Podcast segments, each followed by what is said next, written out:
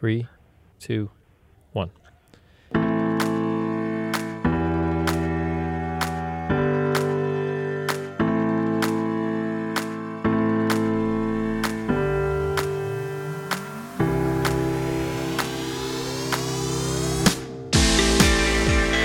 Welcome on in to the Double Check Podcast. I am Colin.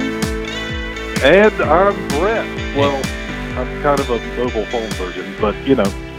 This is a very special edition of the Double Check Podcast. We have Brett on remote, so he is calling in by phone, um, and we are going to be recording it that way. It's going to be uh, make for an interesting coin flip, I think. But uh, I'll, I'll uh, I think I'm the one uh, tossing it, and you're the one calling it this week. So I, I really will call it call it honestly here.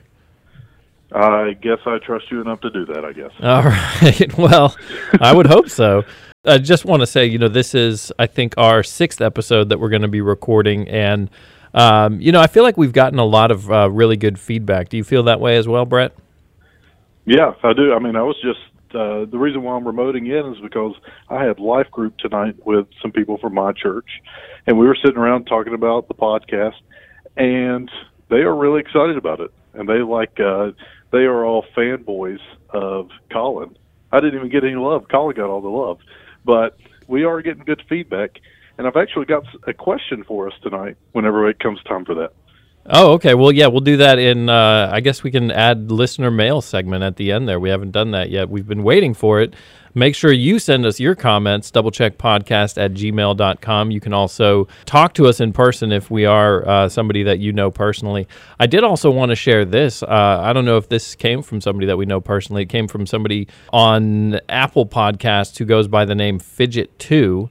And I thought that this was an interesting comment. I wanted to share it. Uh, she said, uh, she or he, whoever Fidget is, I am intrigued by their format. Each host poses a prompt, the other challenges the idea, and discussion ensues. I enjoyed the concept of questioning things because it makes it okay to differ and feel safe to ask questions. Then she, uh, she or he writes, on a completely superficial note, the first thing I care about when it comes to listening to a podcast is the most super- superficial thing there could be. Do I like the hosts' voices? These two guys' voices are calming yet interesting. And first of all, thank you very much, Fidget Two. And I got to say, Brett, yes, thank you. That is very accurate because your voice really is. It just soothes me. Uh, well, I appreciate that, but like I was saying a second ago, I have a friend, a different friend from the one tonight, who was talking about, you know, he thought that we had radio voices and he thought that my voice was great and all that kind of stuff. Well, he comes up last week and he says, "You know what? I think I'm changing. I think I like to hear. I like to listen to Colin talk a little bit more." So, Colin, you are just uh, you are capturing hearts. You well, that? I, I, that's uh, that's news to me because most of the uh, most of the people that uh, I, have tried to get their hearts. Well, I guess I have captured some people's hearts, but uh, I don't know. Uh, we'll we'll we'll see how it continues here as as we're gonna. Um, be moving right through the Christmas season and then on into uh, into the new year. And I, I, just I really love to hear your feedback, and I'm I'm excited that we've generated uh, the the buzz that we have. Yeah, me too. And I'm excited about the next few weeks that we have coming up. We're going to be talking a lot about the holiday season, uh, and we're going to start it today uh, with Thanksgiving. But we're gonna we're gonna touch on Hanukkah. and We're going to do a lot with Christmas. I think even if you aren't a Christian. And if you are a Christian, I think this will be uh, a lot of fun for all involved. Yeah, I agree. Uh, and so make sure that you send us your comments. Again, doublecheckpodcast at gmail.com. Uh, leave us a review and make sure it is a five star review because otherwise we'll just think that you're a hater. Um, That's right. All right. So should we get into it here, Brett? Yeah, let's get into it. Let's get that coin flip. All right, here we go with the coin flip. Uh, I'm going to be the flipper, and you're going to be the caller uh, for today's episode. I think I'm going to call heads. Heads. All right. So there's the flip, catch, turn, and it is tails because Mount Rushmore, not General Washington, is looking at me. So uh, on the honor system, it is tails. I have won the toss, and I am going to defer to you, Mr. Cox. All right. So it is the week of Thanksgiving, and Colin is going to talk about Thanksgiving. So I'm not going to really touch on that. But as we talk about the intersection of American culture with how we've erased some religious aspects of Thanksgiving, which is what Colin's about to talk about, I thought we'd come at it from a different angle. How we've inadvertently weaved culture into the church. And I want to thank my father in law for the inspiration to take on the topic that I'm going to take on today. I'm not even sure how we started talking about it, but he asked me a question about the Christian flag, of all things, and I really didn't know how to answer him or what to really think about it. I haven't thought about the Christian flag since I was in a small rural Baptist church and I was about five years old. I remember thinking that it was a little bit odd then seeing the Christian flag sitting right up next to the United States flag, and it really just didn't seem right to me, even whenever I was that young. Now, after I've thought about it and I've wrestled with it, I think I've resolved to not advocate for its use, and I'll get to why here in just a little bit. There's a pretty cool little story about how this Christian flag came about, and it started in the late 1800s. But I'm going to save some time. I'm going to tell you to Google the history of the Christian flag. But there are some noteworthy things that I found in my research. And the idea of it was that it was kind of a mistake. It just kind of came about on a whim. Its origins are mostly Protestant, and it's definitely American. The flag was adopted by what they used to call the Federal Council of Churches, a multi denominational group of American church organizations, and it was adopted in 1942 the historical timing of it is intriguing to me as it comes on the heels of the nationalism that embodied World War One and then the turmoil of World War Two. Anyways, I think it's important to realize that this symbol, this Christian flag, originated in very recent history in the grand scheme of things.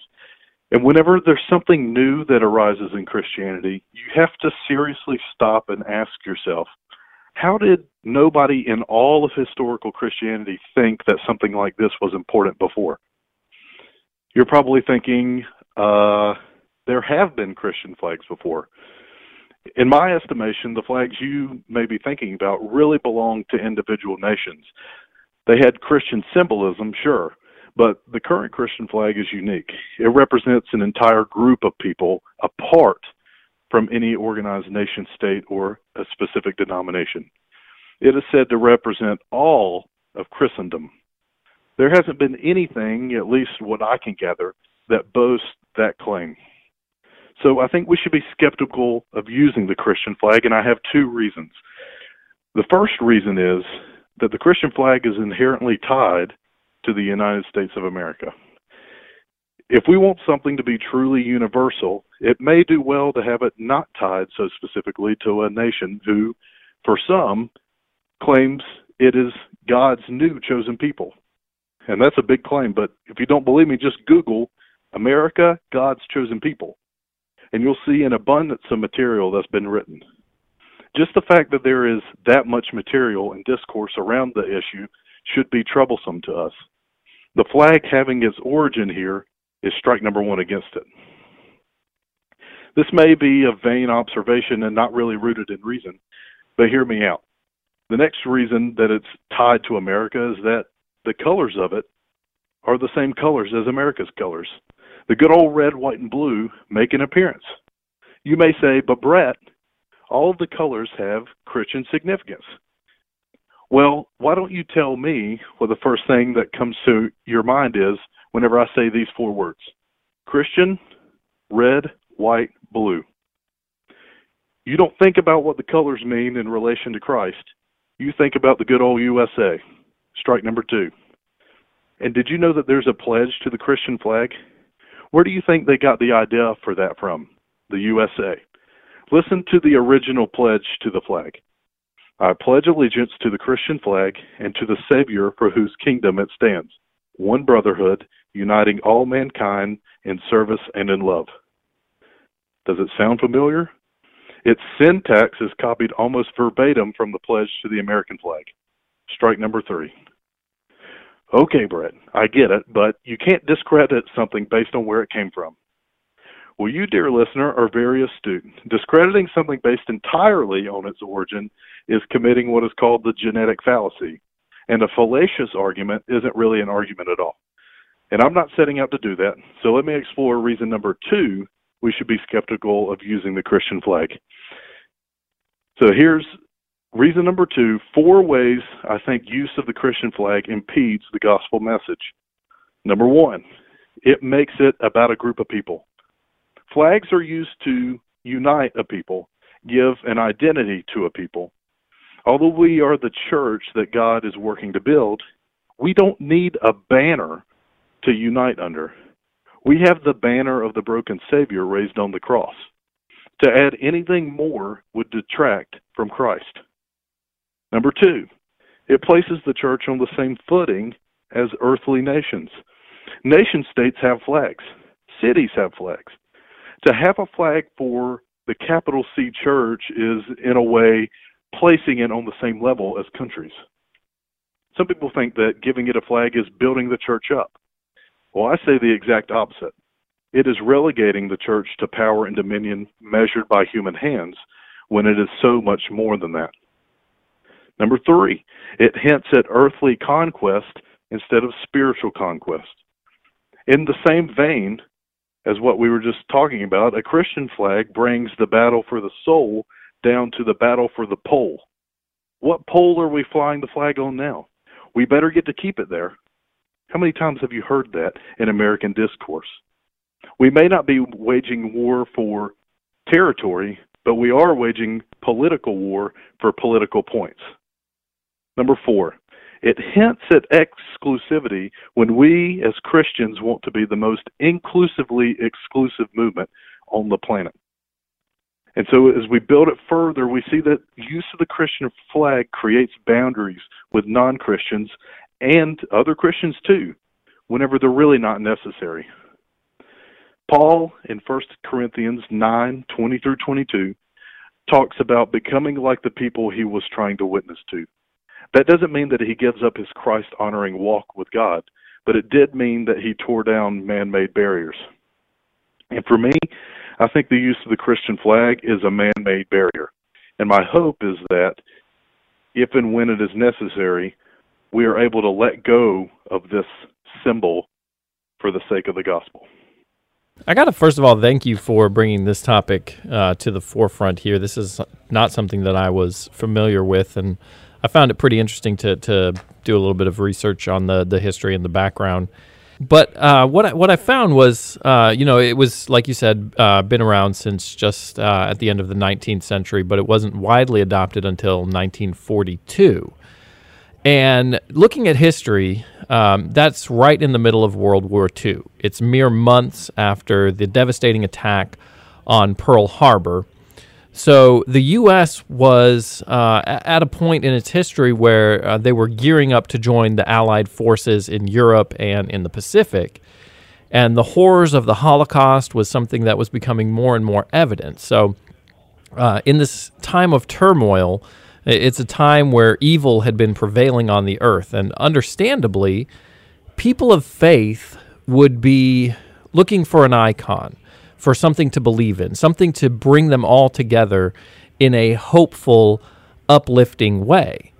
So this flag could be something that, you know, not only brings people together, but also perhaps reminds them of Daniel 4:17 where it says so that the living may know that the most high is sovereign over all kingdoms on earth and gives them to anyone he wishes and sets them over the low, sets over them the lowliest of people. So if the flag can be that icon and per, can perhaps be that reminder, my question to you then is what's the problem with that? If it's used to unite people, I don't see a problem with it just with that. I think where I start to take issue with it is whenever it starts to do the opposite. And I started to talk to touch on this at the end of, of my thesis. It's how it's continued to be used after that.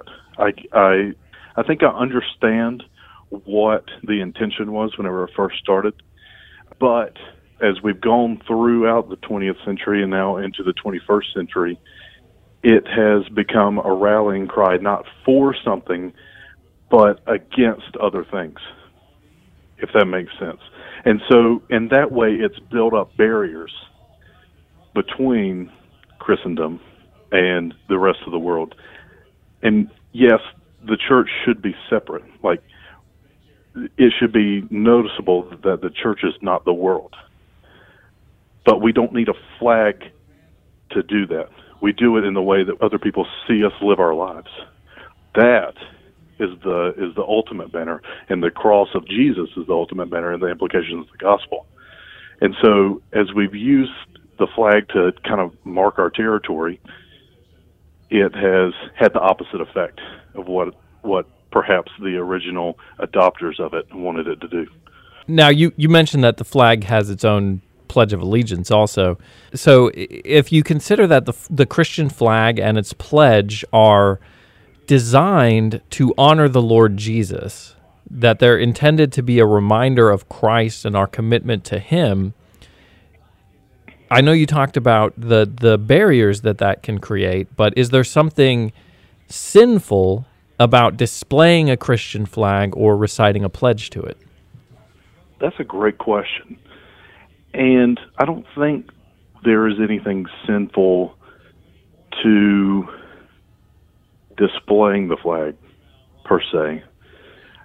I do, and I'm not going to claim to have answers on this one, but in the recitation of the pledge, if that pledge elevates to a type of liturgy that's non biblical, not that it's abiblical, but non biblical, then I do think that we have to we have to look and see if it's sinful.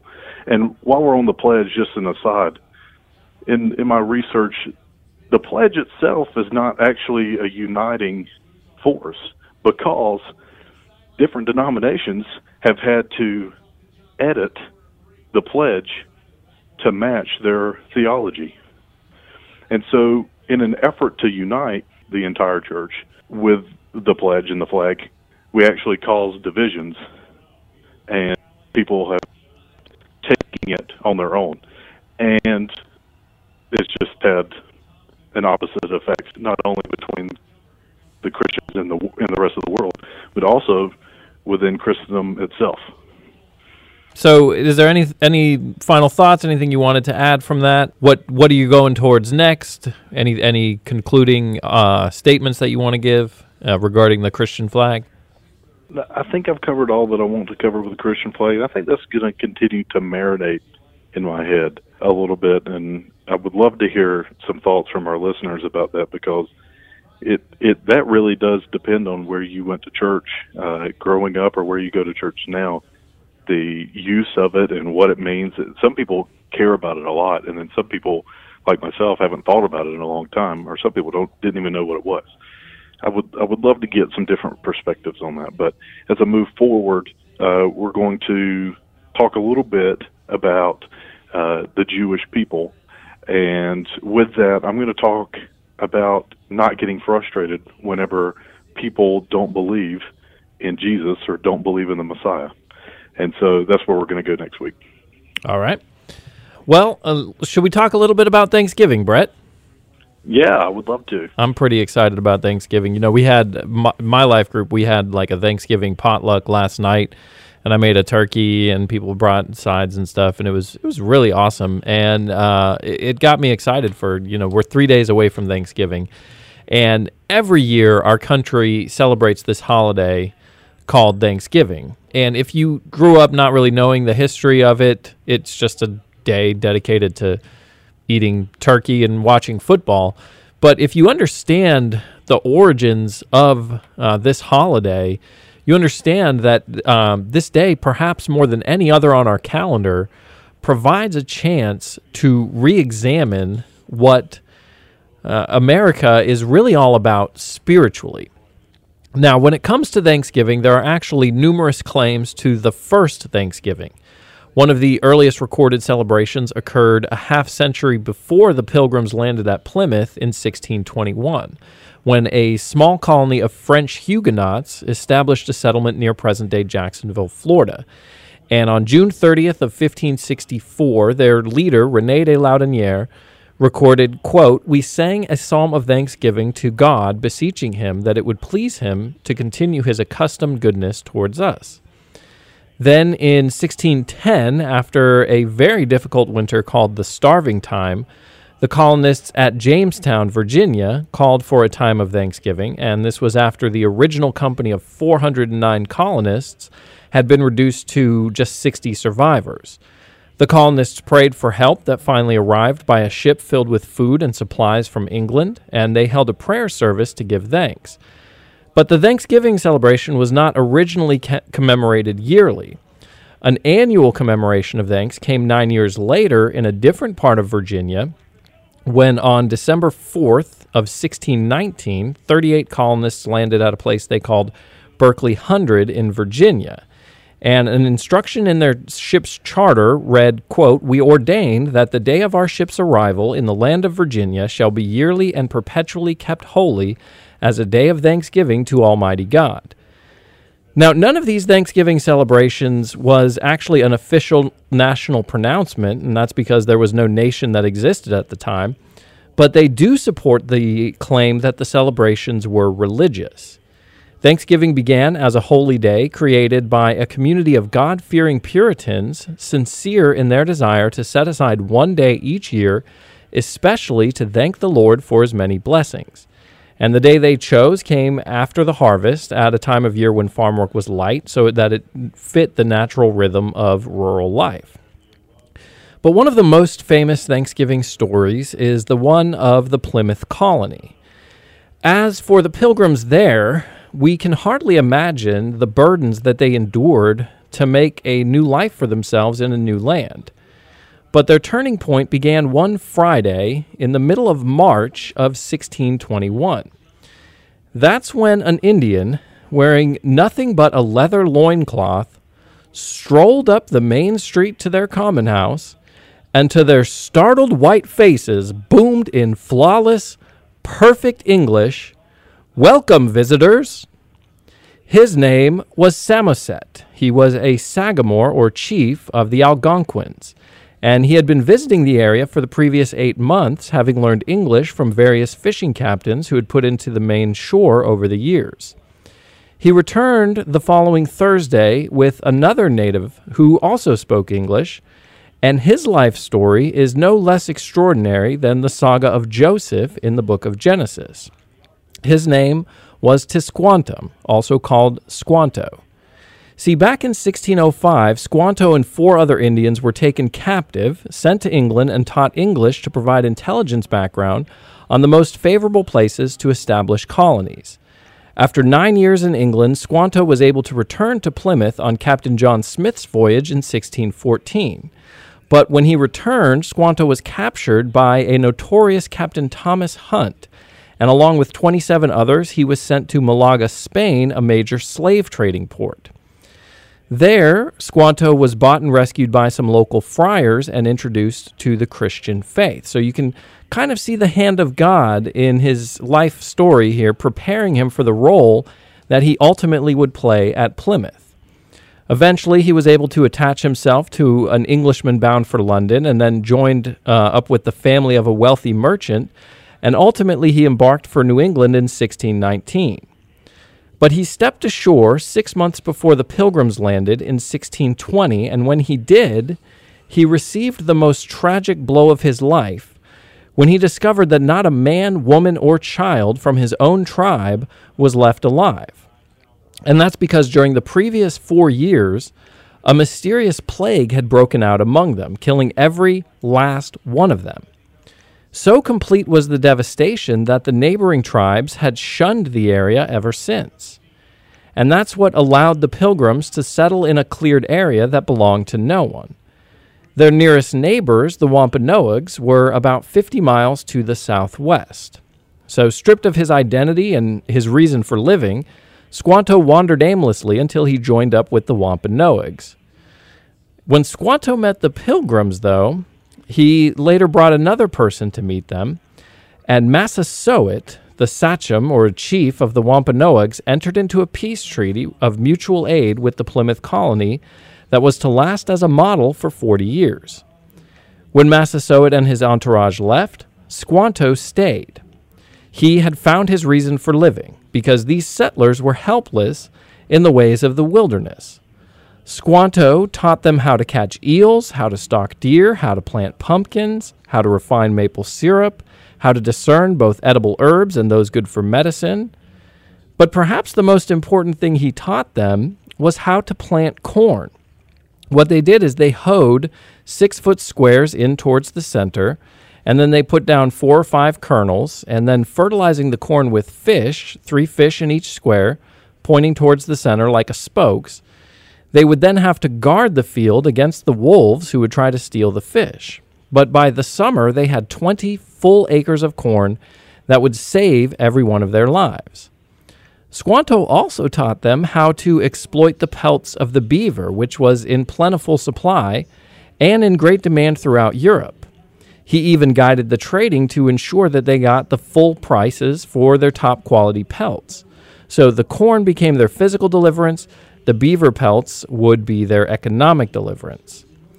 Well, the Pilgrims were a grateful people, grateful to God, grateful to the Wampanoags, and grateful to Squanto. So Governor Bradford declared a day of public thanksgiving to be held in October. Massasoit was invited and unexpectedly arrived a day early along with 90 of his friends. To feed such a crowd would cut deeply into their stores for the winter, but they had all learned through all their travails that God could be trusted implicitly. And it turned out that the natives did not come empty handed. They brought five dressed deer and more than a dozen fat wild turkeys. They helped with the preparations, teaching the pilgrim women how to make hoe cakes and tasty pudding out of cornmeal and maple syrup. And they also showed them how to make popcorn. So the next time you go to a movie and you enjoy some popcorn, you should remember Samoset, Squanto, and the Indians because these are all things that they, they taught us. Now, the pilgrims in turn provided many vegetables from their gardens carrots, onions, turnips, parsnips, cucumbers, radishes, beets, cabbages. And using some of their precious flour and the summer fruits which the Indians had dried, the pilgrims introduced them to blueberry, cherry, and apple pie. And along with sweet wine made from wild grapes, it was, in fact, a feast. The pilgrims and the natives happily competed in shooting contests, foot races, wrestling contests. And things went so well, and Massasoit showed no inclination of leaving, that the first Thanksgiving was extended for an additional three days. The moment that stood out the most in the pilgrims' memory was William Brewster's prayer as they began the festival. They had so much for which to thank God for providing all their needs, his provision of Squanto, their teacher, guide, and friend, that would see them through the, those critical early winters. By the end of the 19th century, Thanksgiving Day had become an institution throughout New England, and it was officially proclaimed as a national holiday by President Abraham Lincoln on October 3rd of 1863. He said, quote, no human counsel hath devised, nor hath any mortal hand worked out these great things. They are the gracious gifts of the Most High God, who, while dealing with us in anger for our sins, hath nevertheless remembered mercy. I do therefore invite my fellow citizens in every part of the United States and those who are sojourning in foreign lands to set apart and observe the last Thursday in November as a day of thanksgiving and praise to our beneficent Father who dwelleth in the heaven. Could you imagine a president saying that kind of thing today? Well, traditionally it was celebrated on the last Thursday in November, but FDR changed the celebration to the third Thursday in November to give more shopping time between Thanksgiving and Christmas. And at that point, Congress enacted the Fourth Thursday Compromise. And ever since this pragmatic and commercial approach to Thanksgiving was promoted, its original meaning has been steadily lost. So, as we approach this holiday, which originally was observed to acknowledge the provision of God, let us also make this national holiday a very special time to thank Him for our own provision, for our families, our friends, our sustenance, and above all else, for our redemption in His Son. Awesome history lesson. And I love how detailed you were, and that, I mean, we were taught, you know, in, in school, the natives and the pilgrims, they get together and they have a big feast, and that's pretty well where it was left. But the added a- aspect of religion and thanksgiving to God and all the detail surrounding it makes it a little bit more vivid and a little bit more real. So I wouldn't say that you were necessarily arguing anything right then. I think what was on your heart was to explore what really Thanksgiving was and and could be now as we remember that. So I'm going to ask you a couple questions to maybe draw some implications out of that now. So Sure. my my first question is okay, I was at a Thanksgiving pot, potluck at lunch today at my work, and we went around and we said what we were thankful for. Why is going around and doing that, which is what a lot of people do at Thanksgiving, why does that not have as much significance whenever the thanks of it being to God is taken out of it? Well, I mean, I, I think that you take away the significance when you give thanks for it, but you don't acknowledge where it comes from. Because people have different views on a higher power, right? Uh, some people will say, "Oh, I, you know, I'm thankful for this," but they think that they got it themselves. They don't. They don't recognize that God gave it to them. That there there is a creator of the universe that is sovereign over his creation and those things that that you have that that you received and you're saying that you're thankful for he gave those to you you know th- there's a tendency to forget about that whenever we leave god out of the equation. And growing up for me that's the way that thanksgiving was taught. You know it's a it's a day to you know be thankful for your possessions but this was public school in colorado in boulder of all places. So they definitely didn't say you're thankful to God for those things. And, you know, I thought it was just, well, you know, yeah, I'm thankful that we have a big fat turkey and I get to eat a ton of it and, you know, watch watch some football on TV and God never even entered the picture. So I- think that that can lead to a geocentric view, like everything is of the earth, everything is of man, and God is not even in the picture. Yeah. Uh, something that stuck out to me was whenever you said that, yeah, I'm thankful for it, but, you know, I did it. It, and that, that's not actually being thankful for anything. I don't see how you could plausibly have thanks unto yourself. Right? The, the, the idea of giving thanks is reaching outside of yourself. And so the very me centered culture that we have now and we say, you know, I'm thankful for for blah blah blah blah blah and not acknowledging who to be thankful for, well that's not really thanks. That's just being happy with your circumstance. So that that spoke to me right there. So let's let's get something on the ground. So in light of of what we just learned about the history of Thanksgiving and that we can't just go around and say we're thankful for this and not give acknowledgement to where it came from. How is a family going to recenter their Thanksgiving on God in a practical way?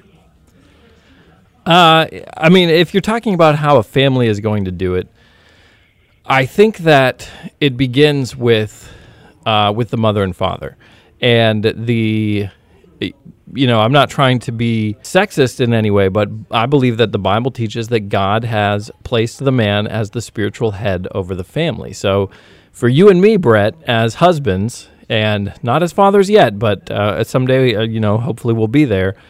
We have that responsibility on us to put that focus on God. And for me, growing up, this isn't something that was commonplace in my house. My my dad was not, is not uh, a man of faith, but I, I do remember there was a, a man I knew out in California who was a pastor over a church called the Church in Long Beach, and uh, that that was the name of it, the Church of Long Beach. His name was John Canada, and he he told me about how his da- his dad taught him how to pray and taught him how to be a man of prayer.